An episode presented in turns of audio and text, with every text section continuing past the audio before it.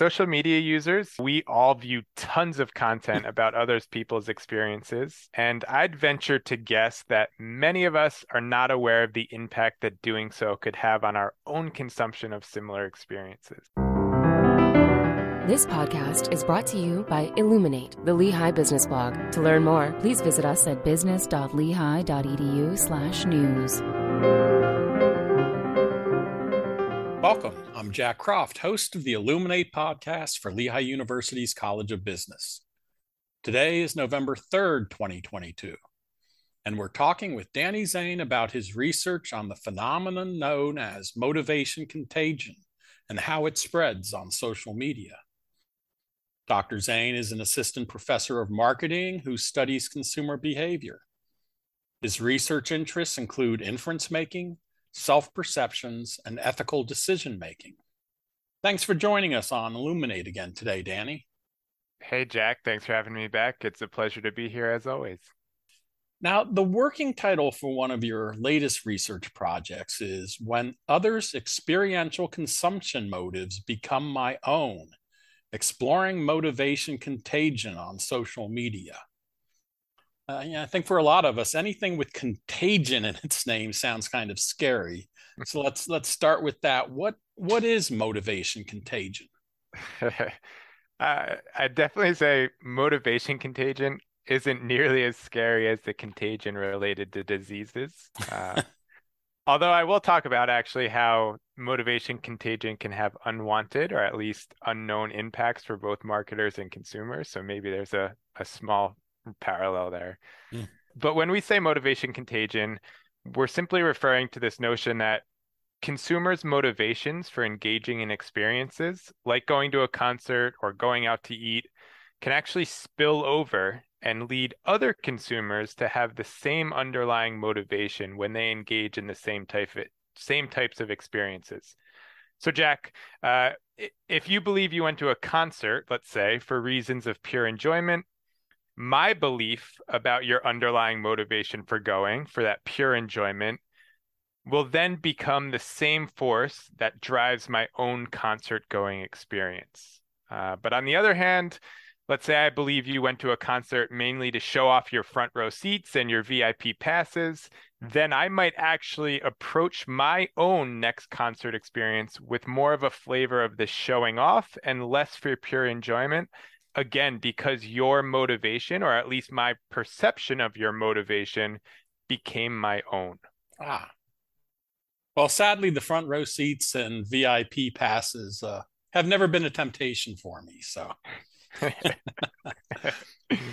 So so let's talk. You've been looking at um, you know specifically within the context of social media. So how does motivation contagion spread on social media. Yeah, uh, we think this is a really cool context. And just as a very quick backstory, historically, motivation contagion has been shown in uh, like physical world contexts where people are, are you know, literally face to face.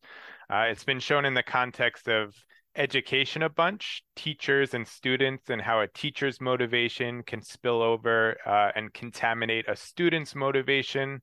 It's been shown in context of exercise. Um, we think that it could spread in the virtual world as well, which we're very excited and fascinated by. Uh, and the reason we think so, we actually draw on some somewhat intricate psychological theories to really motivate uh, our explanation of it. But I'll hi- highlight the main one for now, and maybe you can let me know if, if it resonates with you as it does with me. Um, okay. But one of the core features of social media is that it really gives us as consumers an unprecedented ability to both easily and really vividly share about our experiences that we have with other people. And so on the flip side, that means that we also see lots of other people's experiences in this very vivid fashion because they are sharing about them.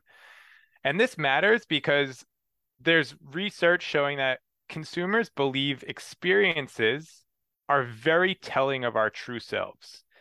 In other words, the things we do, they really define us at a, like a deep level, more so than say material goods, for example.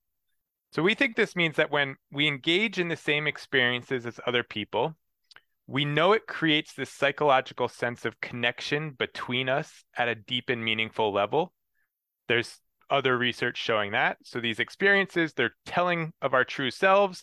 Therefore, when we engage in the same experiences as other people, it creates this psychological sense of connection between us, again, at this pretty deep level.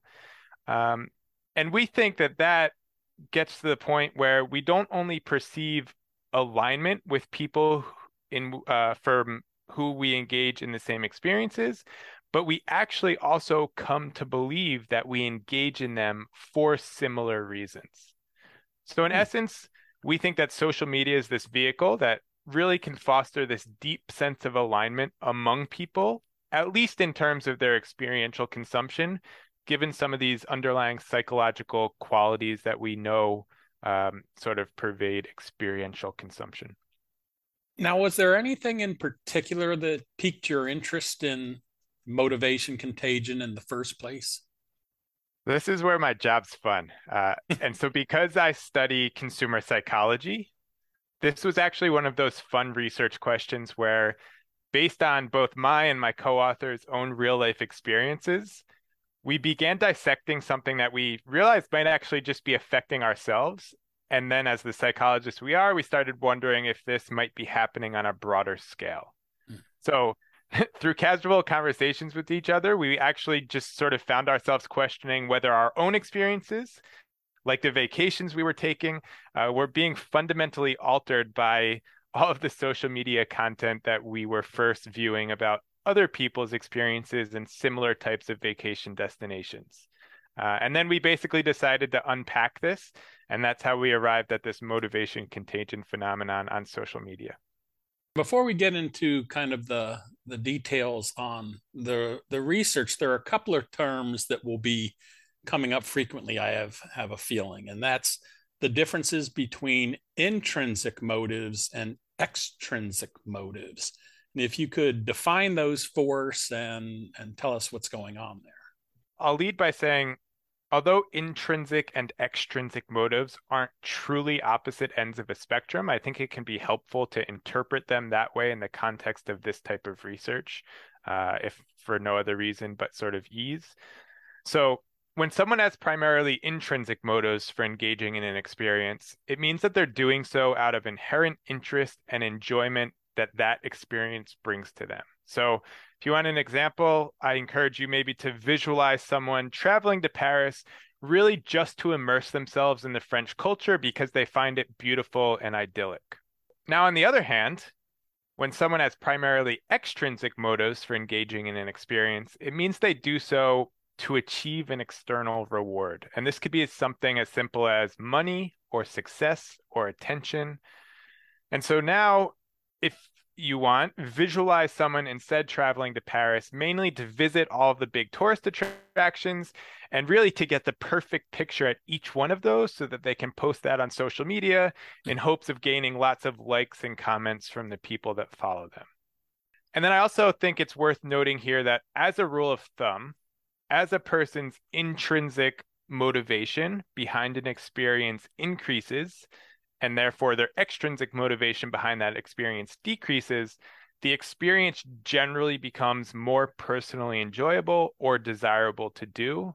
Uh, and I just want to mention that because it's an important thing to keep in mind as we continue to talk about this work here. As part of this research, you've done a few different studies with your colleague, Matthew Hall of Oregon State University where you've looked at whether the inferences people draw from social media posts they've seen actually uh, do affect their behavior. For example, their willingness to go to a holiday market or a pumpkin patch or a museum. So, if you could tell us a bit about how you decided which settings you would test in your studies, I think that'd be a good place to start. We actually began this project with a study where we had participants pull up their own social media feeds and choose any experience they saw someone else share about. So we basically gave them no boundaries in terms of what defined an experience. We said, you know what, go onto your feed and and view somebody else's experience. And then we asked them what they believe that sharer's motives were for originally engaging in that experience.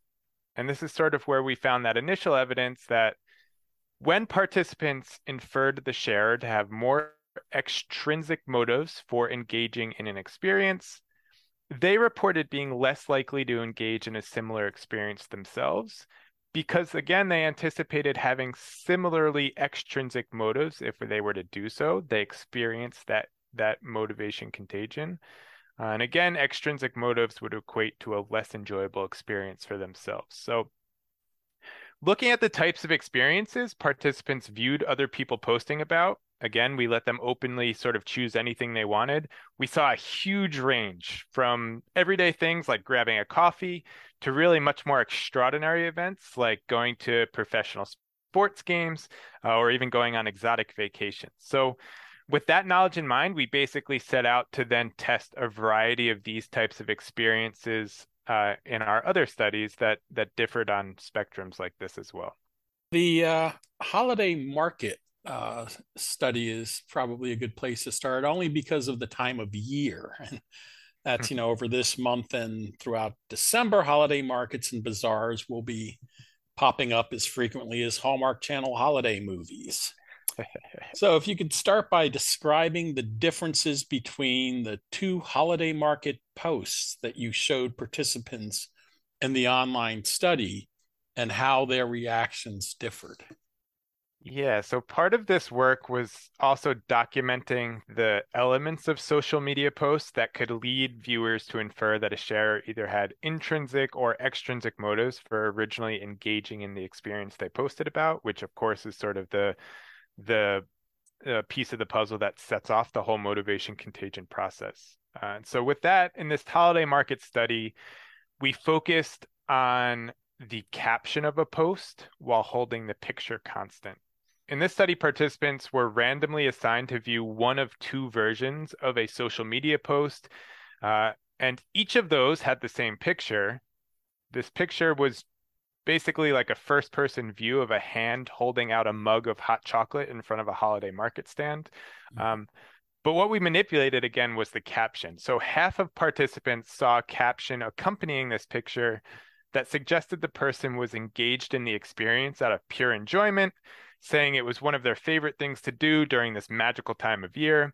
Uh, and then, if I'm remembering correctly, in the other condition, participants saw a caption something along the lines of, it wouldn't be a true holiday market experience if I didn't take a cliche pick. Uh, and so we thought a caption like this would sort of lead viewers to infer that the sharer was more in that experience for social acceptance or to appear cool, to show off a bit. That was sort of our approach to manipulating uh, captions to get people to to start making different inferences about the the sharer's original motives. One of the things I, I found fascinating about the um, study you did in this one and and another was setting up a a virtual holiday market and depending on which of those social media posts you just described the participants had seen um, they they went to the virtual holiday market and their experience in that virtual market did in fact differ rather significantly. So if you could talk about what you learned from their visits to the virtual holiday market and why that's a key in, in kind of getting insight into what's going on here. After they viewed one of the two posts they visited what I think is a quite immersive virtual holiday market where they could actually virtually walk around in the snow to different shops and actually check out products on the shelves in each of these shops. So it, it seemed very realistic. We were actually proud of our decision to use a virtual market for a few reasons. First, uh, and this gives you a sense of how long it takes, you know, to sort of um, get a whole research project underway and, and continue with it. We conducted this study last December. So it's always helpful to make things relevant to participants. And it was the time of year where holiday markets, I think, did that. Um, but it also gave us a way for participants from all around the country to have the same experience instead of worrying about how their geographic location or anything else would affect that. Um, it also let us have everyone engage in a real consumption experience. So we could test whether their social media posts that they originally viewed uh, changed their motives when actually engaging again in in in real behavior of their own. Um, and then finally, we also thought it was sort of a cool nod to the metaverse, where we see virtual reality and the physical world becoming more intertwined every day. Uh, and, and that's especially true for marketers. We were most interested in how much time participants spent experiencing this holiday market. Uh, and that's because intrinsic motivation is linked to spending more time doing something. Whereas extrinsic motivation, on the other hand, is linked to spending less time doing something. And so if people spent more time in this virtual market, it would signal that they had more intrinsic motivation behind that experience. And likewise, if they spent less time, it would signal that they had more extrinsic motivation of their own. And indeed, what we found was that when participants had first viewed the sharer's post that made them infer that sharer was extrinsically motivated when at a holiday market, viewers then spent significantly less time in the virtual market of their own compared to participants who had first seen that post suggesting the sharer had more intrinsic motives. So, in fact, we actually saw like a 25% decrease in how much time they spent in the museum when, again, they first viewed that post that suggested the sharer had extrinsic motives, which we thought was pretty big and quite fascinating. Now, speaking of holidays, we've just um, gotten past Halloween. And in the lead up to that, pumpkin patches where families could go to pick their own pumpkins were extremely popular destinations. So, if you could talk a bit about how your study regarding a pumpkin patch was set up. Yeah, I couldn't get out of my own head when my family and I went to visit pumpkin patches for ourselves uh, just a few weeks back. I had this research in my mind, and I guess that's one of the detriments of being a, a consumer psychologist. It's it's sort of always with you. Um, but in this study, there were two main differences compared to that holiday market study we just talked about. So, first, instead of manipulating the caption of the share social media post, we now instead manipulated the picture, again, to show that different elements of posts can sort of spark this motivation contagion process. So, in this study, in one condition, participants saw a post uh, where the the person was caught in a very candid way picking pumpkins in a pumpkin patch. That picture sort of seemed very authentic with them in this very candid sort of uh, moment. And then in the other condition, participants instead saw a very staged picture of someone who was intentionally posing with a pumpkin for the camera. And based on previous research, we believe that the staged post would lead viewers to infer that the sharer had more extrinsic motives for going to that pumpkin patch relative to that candid post. Uh, and that's indeed what we found when we look at the inferences that viewers drew about why the sharer originally engaged in that experience. But again, what we are most interested in is whether those inferences about the sharer's original consumption motives then became viewers' own motives when they engaged in a similar experience of their own. And in this study, we actually capitalized on the power of our minds as humans. And we had our participants mentally visualize themselves having a pumpkin patch experience of their own. So, mm. literally, we said for about two minutes or so, close your eyes and really imagine yourself in a pumpkin patch pay attention to the things that you're doing, the things that you're seeing, the things that you're feeling. Uh, and we as humans are surprisingly good at at visualizing things like this. So then afterwards, we found that participants who had first seen that social media post where the sharer was caught in this very staged photo actually reported being more extrinsically motivated themselves as they had this mentally simulated pumpkin patch experience of their own, again, showing some additional evidence that they experienced motivation contagion. So it seems Linus uh, might have been onto something all along. In the Peanuts comic strip that the great pumpkin may or may not visit the most sincere or authentic pumpkin patch, but people on social media probably will. That's an awesome, uh, awesome reference. and actually, I as a total side note, um, it definitely created some uproar this year. I don't know if you saw that, that the Great Pumpkin wasn't aired on public TV for the first time. Right. Uh, and I, I know some fans were definitely upset about that. I know my dad uh, is included in that group there. well, that was one that years ago I bought on DVD, so I would never have to worry about the vagaries of uh, the television marketplace. So. Ah, there you go. That's what we call future proofing. I like it, Jack. yes. Now, the first study you did on, on social contagion of motivation involved a Nashville Auto Museum that also had a virtual tour that people could visit online.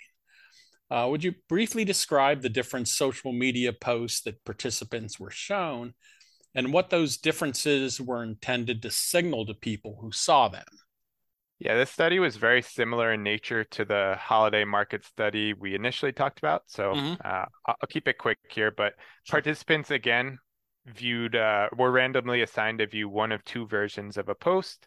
And the post, they either viewed one that had a caption suggesting that the person was at the museum out of pure interest and enjoyment, or they viewed a post in which they the the sharer seemed to be bragging about hanging out with all types of exotic cars at this museum. And again, we found that this bragging post led viewers to believe that the sharer originally engaged in that car museum experience for more extrinsic reasons or had more extrinsic motives compared to the interest signaling post. And why was the online tour important to understanding how people reacted to the social media posts they saw? And I, I think this probably goes along with what you had discussed with the virtual holiday market, but it's interesting that two rather different experiences um, kind of found the same conclusion. Much like the holiday market study, we were interested again in how much time people spent in this virtual museum. Again, since time spent is linked to motivation. Uh, and we found that participants who had first viewed the post in which the sharer bragged about their own museum experience, these participants actually spent again over 20% less time in this virtual museum, which signals that they adopted more extrinsic and less intrinsic motives themselves. So I think we're talking about some sizable differences here. Uh, and in general, the use of these virtual tours really let us speak directly to marketers about how other social media content can affect their customers' time spent engaging in experiences, which is definitely something that marketers care about, often try to predict, and often try to maximize. So I think there are some big implications there. Right. And it's interesting because I think if if your findings had been that the people who who view these whether the extrinsic or you know inauthentic posts have a negative reaction toward the people who post those you know I, I, don't think that would come as a great surprise to a lot of people. It would be you know yeah that guy's just a poser you know?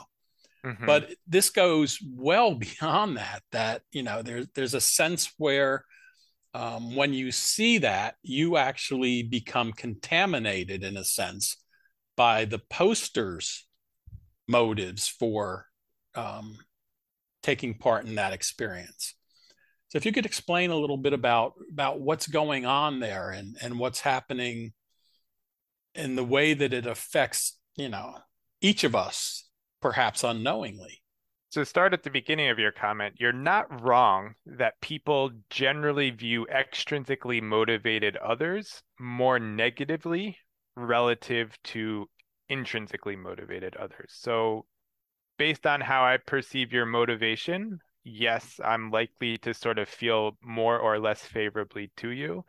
Um, however, in our research, we do rule out the possibility that consumers engage in their own similar experience uh, for less time simply because they want to be less associated with an extrinsically motivated person. So uh, I won't get caught in the weeds of the details in, in terms of how we do this, but we do indeed show that motivation contagion is a more powerful force in determining consumers' own behavior compared to their simple social evaluations of the sharer. And as I mentioned earlier, this motivation contagion we really think occurs because these experiences lead consumers to believe they're aligned psychologically with those who have had the same experiences as them. And this psychological force is actually so strong that when consumers engage in the same experience as others, the alignment occurs even on this underlying dimension of motivation. So it's it's a pretty deep connection that we think these experiences are fostering. And as you just mentioned, um, it, seems that the implications of what you're finding um, for both for people who view posts on social media and for the businesses and brands that are looking to attract visitors are significant. So let's start with consumers, the broader group, and how does understanding what's going on with motivation contagion on social media potentially help consumers? Yeah, social media users, you know, we all view tons of content about others people's experiences. And I'd venture to guess that many of us are not aware of the impact that doing so could have on our own consumption of similar experiences. Uh, so, our work suggests that the type of post someone else shares about an experience can actually fundamentally alter your own experience. That's the crux of what we're showing. Uh, and so, specifically, if you infer someone to have extrinsic motives for going to, let's say, a theme park, our findings would suggest that A, you become less likely to go to that same theme park from the beginning. And B, if you do go, you spend less time there. So if a person's true motivation would be intrinsic and they really would love that theme park, they could actually be getting shortchanged based on viewing other people's content related to theme parks on social media. So, at the least, we uncover another potentially hidden force, especially on social media, that impacts our consumption. Uh, and so bringing awareness to this, I don't think is a bad thing. Because, I mean, it, it, you know, essentially what you're saying is that our enjoyment of experiences is actually negatively affected here. And we may be missing out on some things for reasons that we don't even understand. It seems like something that that would be good for people to have in mind as they're looking at social media. Right. A common theme in marketing research right now is that everything's becoming more social. The entire consumer decision making journey from what you decide to do, the information that you try to seek out to make a decision of what to buy or what experience to go engage in. It's all being more and more influenced by these social forces, other people around us, how connected we are on social media. And so our work's folding right into this this framework that consumer behavior is, is basically by definition a social thing at this point. So what are some of the key takeaways for people who manage social media accounts for businesses and brands, and especially those who are looking to um, enhance the experience for people and you know attract people who will spend more time there?